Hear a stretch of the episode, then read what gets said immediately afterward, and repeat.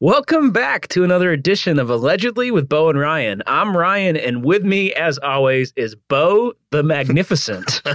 oh, well, thank you for that auspicious title, Mr. Ryan. Of course. I appreciate that. Always great to be here. And yeah, we've been talking lately about money in the entertainment industry. Right. It's obviously a big source of conversation with all these strikes going on.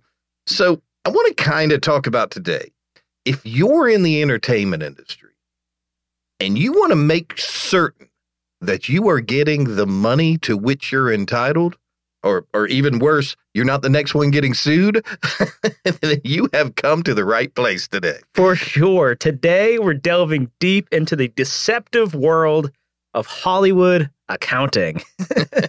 it's all about movies, missing money, and high profile cases. So get your calculators ready because we're in for a doozy of an episode. But before we get too far in today's show, Bo, could you break down exactly what Hollywood accounting is? Oh, man. Well, you know how in Harry Potter they have like the uh, professor of dark arts? Of course.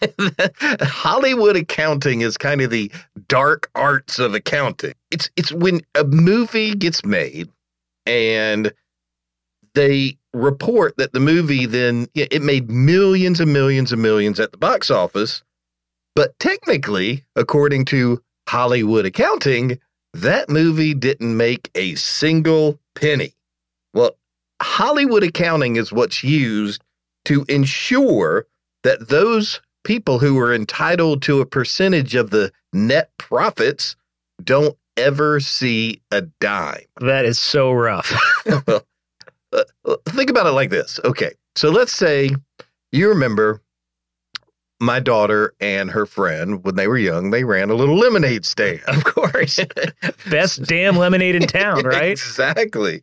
But so let's say that um, the two of them decide that they are going to just split the profits from the lemonade stand 50 50. Okay. My daughter's name is Alex. Okay. So now let's say that Alex decides she's going to form a company called Alex Inc. Okay. Yep. And she is then going to, Alex Inc. is then going to sell all of the lemons, all of the water, all of the cups, the pitcher, everything to the lemonade stand for it just happens to be the exact same price as every single dime they made selling the lemonade. Wow. and so, and, you know, that was determined at the end, not in the beginning. So obviously, the lemonade stand never saw one penny of profit. So her partner is never owed a dime because they were going to split the profits 50 50. So it's basically like playing hide and seek, but with profits. Well, exactly. And that's how movies, we were just talking about Harry Potter the fifth Harry Potter film, for example, it had a budget of $150 million, had a global box office of over 900 million on a $150 million budget. Almost made a billion dollars. Wow. Yet still magically reported a loss of $167 million. Ouch. well, you know what I say to that? Zero points for Gryffindor. nice. Lucky for us, though, we have you, Bo, our resident film and television expert, to provide us with some actionable advice on how to navigate around Hollywood accounting and all this foolishness. Well, with pleasure, because it does come up all the time, and there are some solutions. There are ways to guard against it. So mm-hmm. Let's let's go with story time, Ryan. I, I love it. Several years back, if I represented a very talented up and coming producer. I'm going to call her Mia. Okay. Now, Mia was approached to produce an adaptation of a best selling novel. Everything seemed like it was perfectly aligned. Stars were aligned for her big break.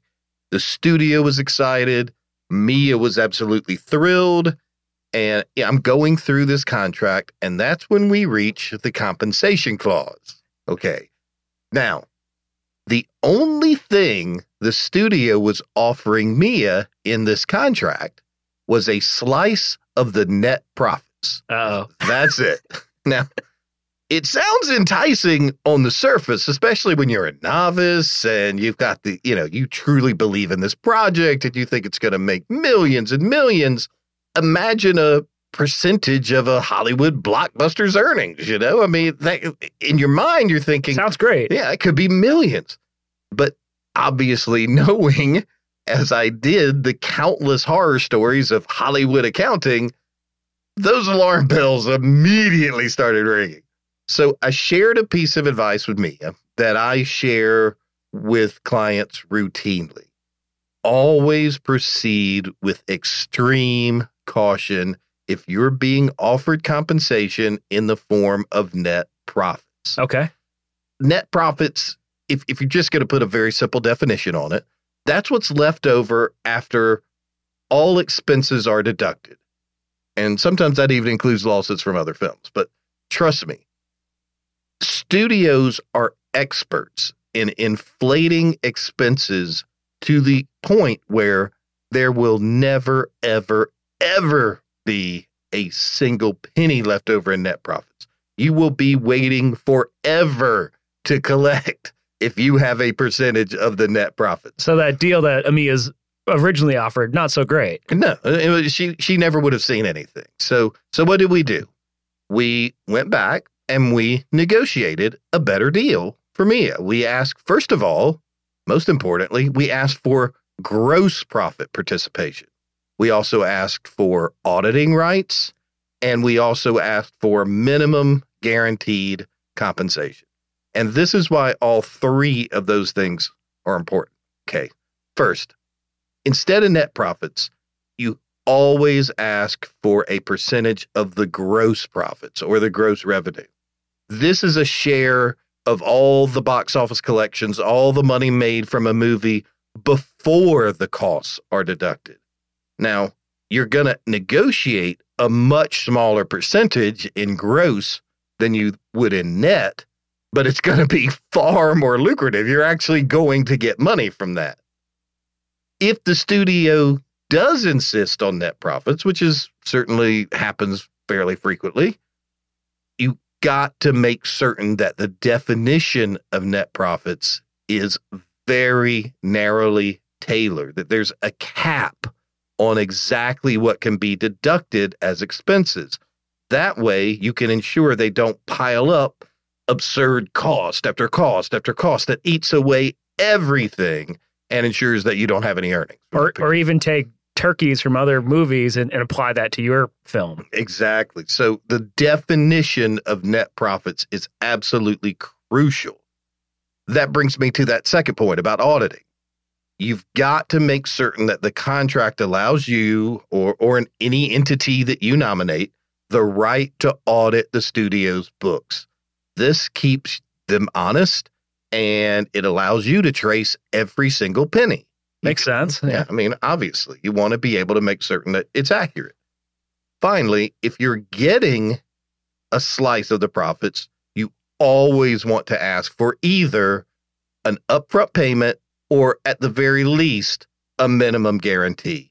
So that's going to ensure that you get paid regardless of how well the movie performs or how the studio ends up defining profits.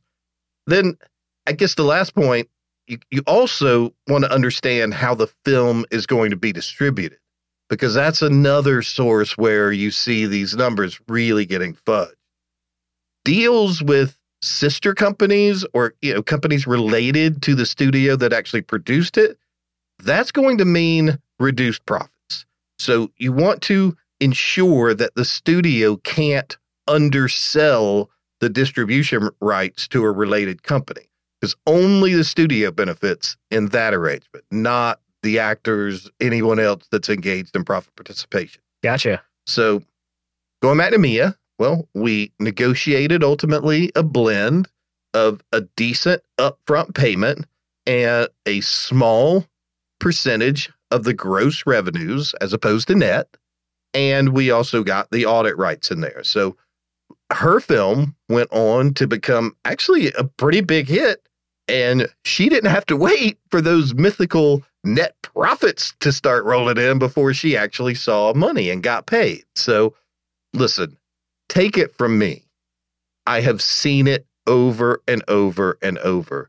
If you are navigating the treacherous waters of a Hollywood contract, you want to ensure that the light at the end of the tunnel is not just an illusion. you mean like Wiley a coyote painting a tunnel, but it's really a rock? exactly right.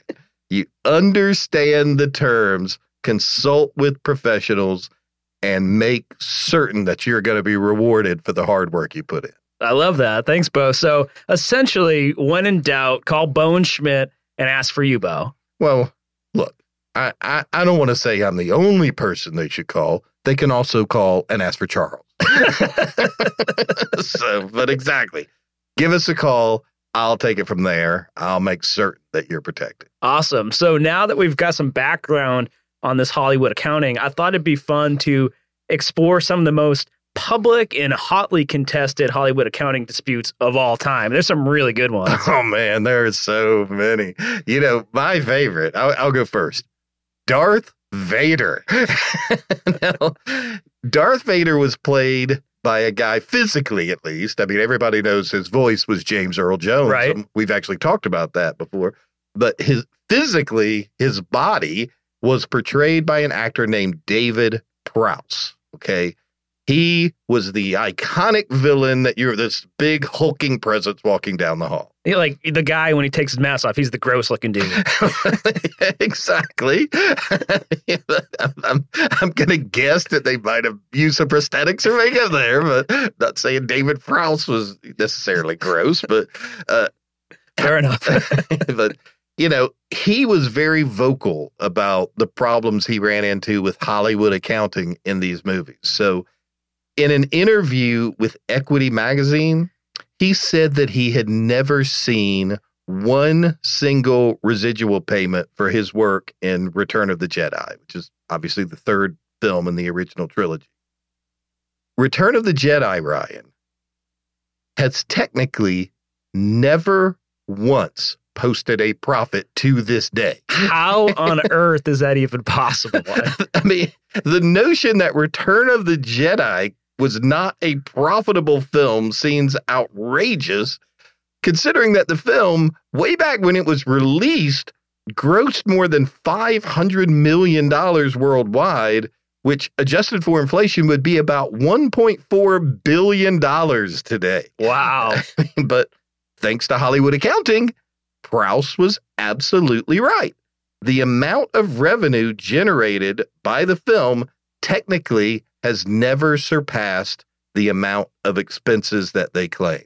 So in that article is great. Prowse gave this advice to young actors. He said, There's a big difference in having a share of gross profits and having a share of the net profit. It is a huge difference, all in that one word. Sometimes with the net profit, with all the expenses and so on, it really ends, it seems you end up paying them. wow. So, now, granted, that interview was given in 20, uh, I think it was 2009, but that was still 26 years after the film was released. And still, the film has not broke even. So, you know, it's just going to get worse in the streaming age because now no one's seeing residuals at all, basically. No kidding. I mean, we've been talking about how we are in the most depressing time that has ever existed for active residuals. And we hope that the strike will result in some meaningful pay raises. But I think the heyday of these big payouts may be behind us. Yeah, um, well, let's hope not. But I mean, that that's one of the reasons they're out there right now with the signs. For sure. Well, I've got one. So back in 2002, Marvel Studios wasn't quite the media giant they are today. And there certainly was no MCU. That same year was the very first Spider Man film starring Tobey Maguire. Now, this movie was a huge hit, of course. It grossed $821 million globally, but the creator of Spider Man characters never saw a dime. Stan Lee is, of course, who we're talking about. The only problem is here Stan Lee had a contract with Marvel Enterprises Inc., the holding company that owned everything Marvel. And under that contract, he was entitled to a profit participation equal to 10% of all profits from any live action or animated television or film project utilizing Marvel characters. including ancillary rights such as merchandising. So, a pretty sweet deal. I mean, it would sound like it on paper.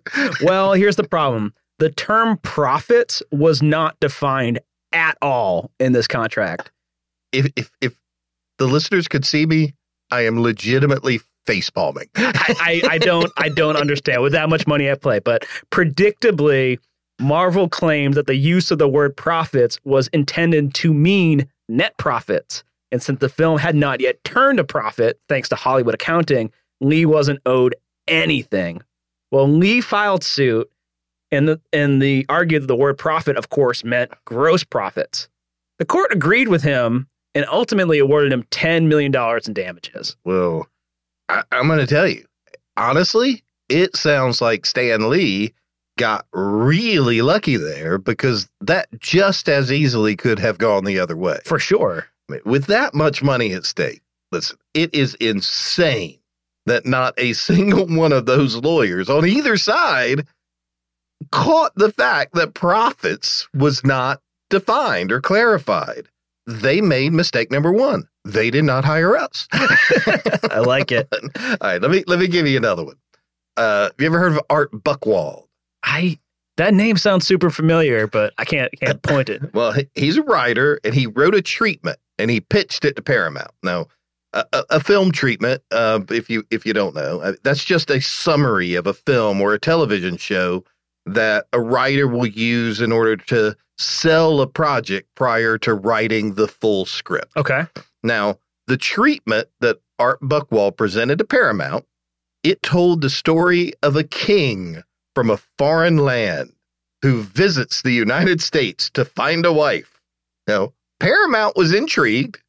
They entered into a contract with Buchwald, which essentially promised that if Paramount made a movie based on that treatment, that Buchwald would receive 1.5% of the net profits. Okay. Well, you could probably see where this is going.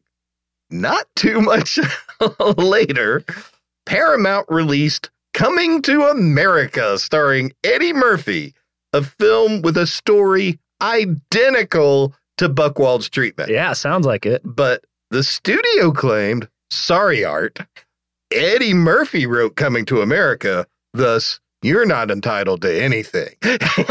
Man. so Buchwald consulted an attorney. They sent Paramount. This is one of my favorite parts of the story. Okay. The attorney did the right thing. A lot of times, as lawyers, we know you don't have to go out of the gate just guns blazing. A lot of times you can reach out to the other side. You could say, look, we've got this dispute. We'd like to work it out before having to, you know, go to court and have all these expenses of litigation, you know, all these fight. Let's just try to nip it in the bud. Let's let's work it out early. Right. So that's what Buchwald's lawyer did here. They sent Paramount a copy of the complaint before it was filed, said, look, we don't want to file this. Let's just enter into settlement discussions. Well, Paramount, to say the least, was unaffected and unimpressed. so, you know what they did? What they do? So, upon receiving the complaint, one of the Paramount executives allegedly sent Buchwald a bottle of champagne and a tape of a song from the musical Guys and Dolls called Sue Me. well, be careful what you wish for because Buchwald did sue Paramount and won. And the court ultimately found that Coming to America was indeed based upon his treatment and that Paramount owed him 1.5% of the net profits. But unfortunately, because it was net profits, the battle's only half over at that point because Paramount, to the surprise of absolutely no one, Right. turned around and claimed that the film, which had a global box office of almost $300 million, had not turned a profit. Thus, he was still entitled to nothing. That is so rough. And that's where things get interesting for our discussion. Buchwald then hires an accounting firm to audit Paramount's books. And finding a, an accounting firm itself proved to be incredibly difficult.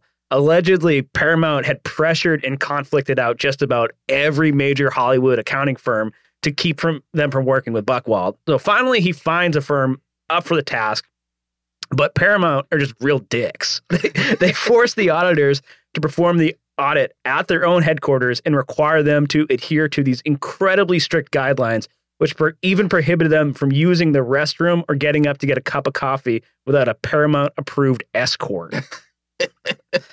they end up enduring these repressive conditions. It proved to be worth it when the auditors discovered that Paramount had failed to completely cover their tracks when using two different accounting softwares. This is this is pretty bad. So apparently Paramount had used two softwares to calculate the film's profits and losses. One system used the classic Hollywood accounting tricks of charging the film's individual corporation an outrageous fee intended to make it almost impossible to achieve any net profits. The problem is they had another system. Oh boy. And the other system, which was mainly used to show Paramount stockholders just how much money the company was making, that calculation subtracted only the legitimate expenses from the film's profits. In other words, they didn't deceptively charge the film's individual corporation an outrageous fee and just paid back their out of pocket expenses. So, in an attempt to ease the minds and shareholders who might worry about the company being mismanaged, Paramount used the second accounting system to essentially say, hey, don't worry. It's all smoke and mirrors. We still have plenty of money rolling in. oh boy, I cannot see this ending well. no. So Buchwald's lawyers loved this. They took the auditor's findings to court. The judge expressed extreme distaste for Paramount's deceptive accounting practices, but he only awarded Buchwald a little more than $150,000. Yikes. And I highly doubt that even came close to covering his legal fees. Absolutely not. I mean, that just sucks. but that's, again, that's the so called classic Hollywood accounting. Um, but, you know, lately, as we've been keeping an eye on this, there's kind of been an evolution of this that makes it even worse. Look, we're entertainment lawyers we see more and more lately of what's known in the industry as sweetheart deals. Basically, studios cutting deals with their own affiliates or subsidiaries to, let's just say, balance the books. It has such a cute name, but it's really fucked up. now, think think about it this way. Do you ever wonder why FX, for example, gets to play some huge Marvel or Star Wars movies on TV that are just a few years old. Well, it's because FX is owned by Disney and they happen to then get the uh, distribution deal. And so they pay close to nothing for the rights to air them on television. Peter Jackson, who obviously famous director, Lord of the Rings, um, he had a huge run in with this situation when in the Lord of the Rings uh, trilogy. He received far less money than he anticipated when he directed uh, Fellowship of the Ring. So he sued New Line Cinema, claiming that they undervalued the distribution rights by prioritizing internal bids over open bidding.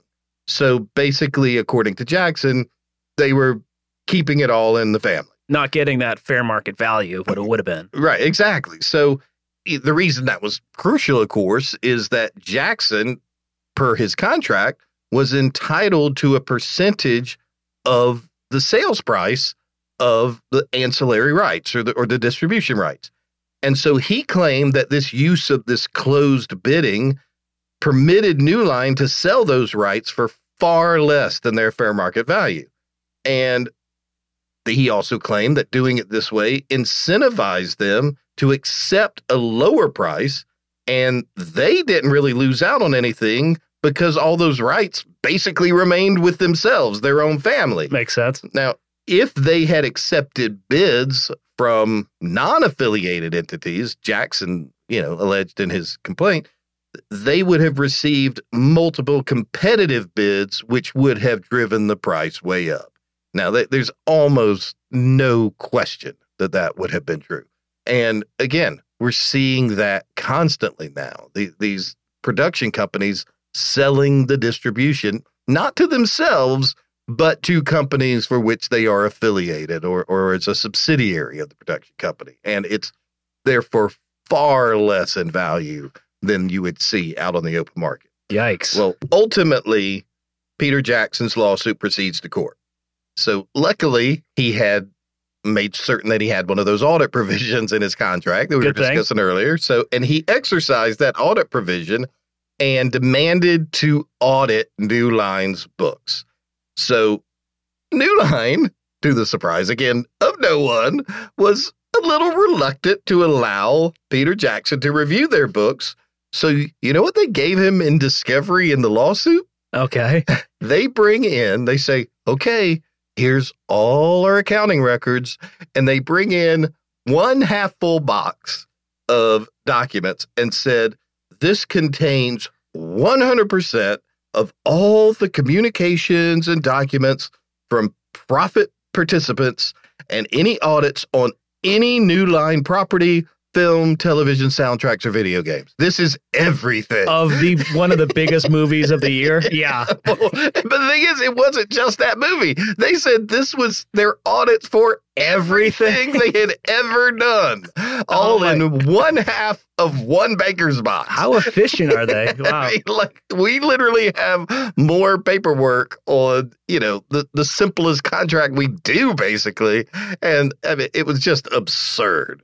So, well, in a subsequent deposition, an auditor employed by New Line ultimately admitted under oath that New Line had quite a bit more of accounting records. I mean, basically, a dozen full filing cabinets filled to the brim with accounting records He- that they had not turned over. He was like, I'm not going down for this, man. exactly, like cousin Greg.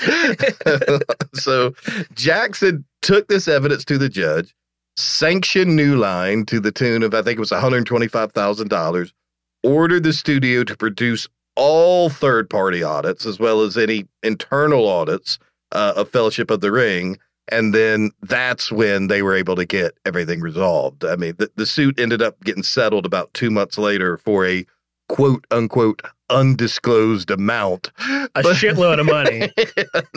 in other words.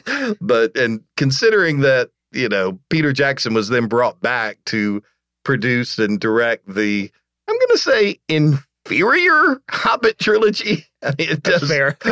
it does prove the age old adage, you know, business isn't personal. so my guess is that he received exactly what he asked for in the spinoff. Wow. I mean, Hollywood accounting isn't just about inf- inflating those expenses. It's also about getting those deals, like you were saying. That that really brings us to the most recent lawsuit on our list, and really the whole reason why we talked about this this show to begin with. Oh yeah, this has been. If if you go to some of the major like the Hollywood Reporter, Variety, Dead- Deadline. Deadline, you know, this has been dominating recently. This lawsuit. Oh, yeah, this is a good one. So, Walt Disney Company is currently facing challenges on multiple fronts. It's been a rough one for them, including labor issues with the strikes, significant losses from streaming. And amidst these challenges, Disney is now being sued by TSG Entertainment, one of its biggest financial partners. So, TSG Entertainment is a film financing firm it filed a lawsuit against Disney and its subsidiary, 20th Century Studios, which was previously 20th Century Fox. And the lawsuit accuses them of both a breach of contract and of self dealing. So the whole lawsuit revolves around Disney allegedly creating these sweetheart deals to feature these TSG backed movies on its streaming platforms such as Disney Plus and Hulu. So this move is really aimed at increasing subscriber numbers for these platforms and minimizing profits. So TSG claims that this meaningfully and significantly deprived them of some really substantial revenue. And when you want to think about the amount of money that TSG has supported these films, it claims that it's invested over $3.3 billion with the studios for more than 140 films on 20th Century Fox, including hits like Avatar, The Way of the Water, and The Banshees of Inisherin. So they had this revenue participation agreement with 20th Century Fox, which outlined that they would receive a portion of the certain film's revenue in return for co financing of the production. Well, you can see where, what's happening now. Obviously. They hired an independent auditor after noticing a steep decline in returns on their investment, and the audit the audit revealed evidence of Hollywood accounting and sweetheart deals that suggested that 20th Century Fox had underpaid TSG by at least $40 million. the lawsuit also alleges that 20th Century did not credit TSG with the revenue as per their agreement and wrongfully charged them millions of dollars in distribution fees. Additionally, 20th Century has even been doing these self-dealing licensing deals to its cable affiliate FX at extremely low undervalued rates. So it, it really I mean, you're talking about it, it encapsulates everything we were talking about. I mean, he's got, you got old Hollywood accounting, new Hollywood accounting, sweetheart deals. You know, Disney is just not doing so great right now. So we'll have to wait and see how this one ultimately plays out. But from where we're sitting, doesn't look so good for the House of the Mouse. no, a, they are walking right into a mousetrap right now. So, you know, Bob Iger you know, was just in the news uh, about with the WGA strike, and apparently, you know, there was some real hope for a while there that some progress was being made, and apparently, you know, Bob Iger was among this handful of really high level um, studio executives that were going to meet with the writers negotiating team, and it, most people were thinking, okay, if if this is happening they must be serious. Right. But I, I could just imagine Bob Iger just being like, okay, we're fighting war on enough fronts here. Let's get this worked out. But then it turned out that it really went nowhere. And they then just released the the uh, offer that they had made to the writers publicly, which I'm I'm not I'm not going to say I'm the world's foremost expert on labor laws, but labor negotiations with labor unions is really supposed to be kept confidential. And so that that was a major faux pas on their part. I, I think the hope was that it would maybe kind of eat into the individual writer's resolve, like, you know, oh, look, th- this isn't such a bad deal. Maybe we should get back to work.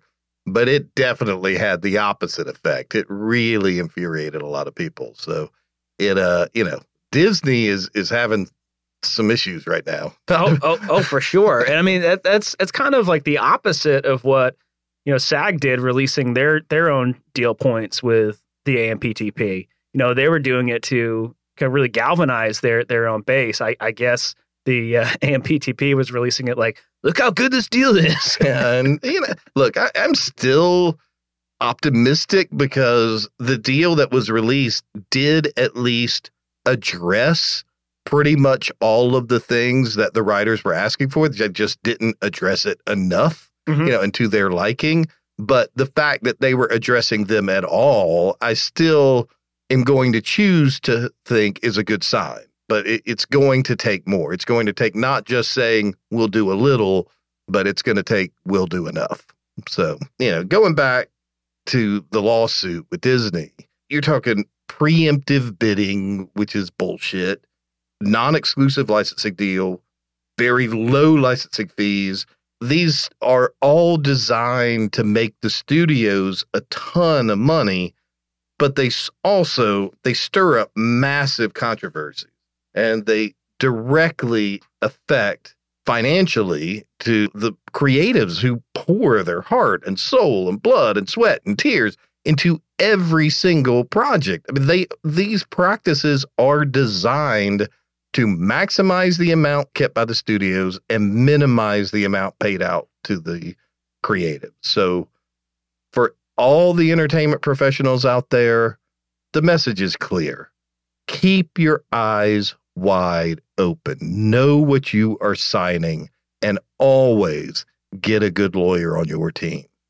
Absolutely, Bo. And understanding the complexity of these contracts, the the net profits versus gross profits, and staying updated with these evolving tactics can make all the difference in the world. You know, our aim in this podcast isn't to paint a grim picture of how messed up the entertainment industry is, but really to empower you to reach your fullest potential and be fairly compensated for your work. Absolutely. I mean, Hollywood may be the dream factory, but some of the accounting practices, they definitely qualify as nightmares. For sure. well, that's our show for today. To continue to receive free edge of your seat legal anecdotes, please subscribe to our podcast and share with at least one friend. Thank you for tuning in to another edition of Allegedly with Bo and Ryan. We'll catch you next time as we continue to explore the legal maze that is the entertainment industry.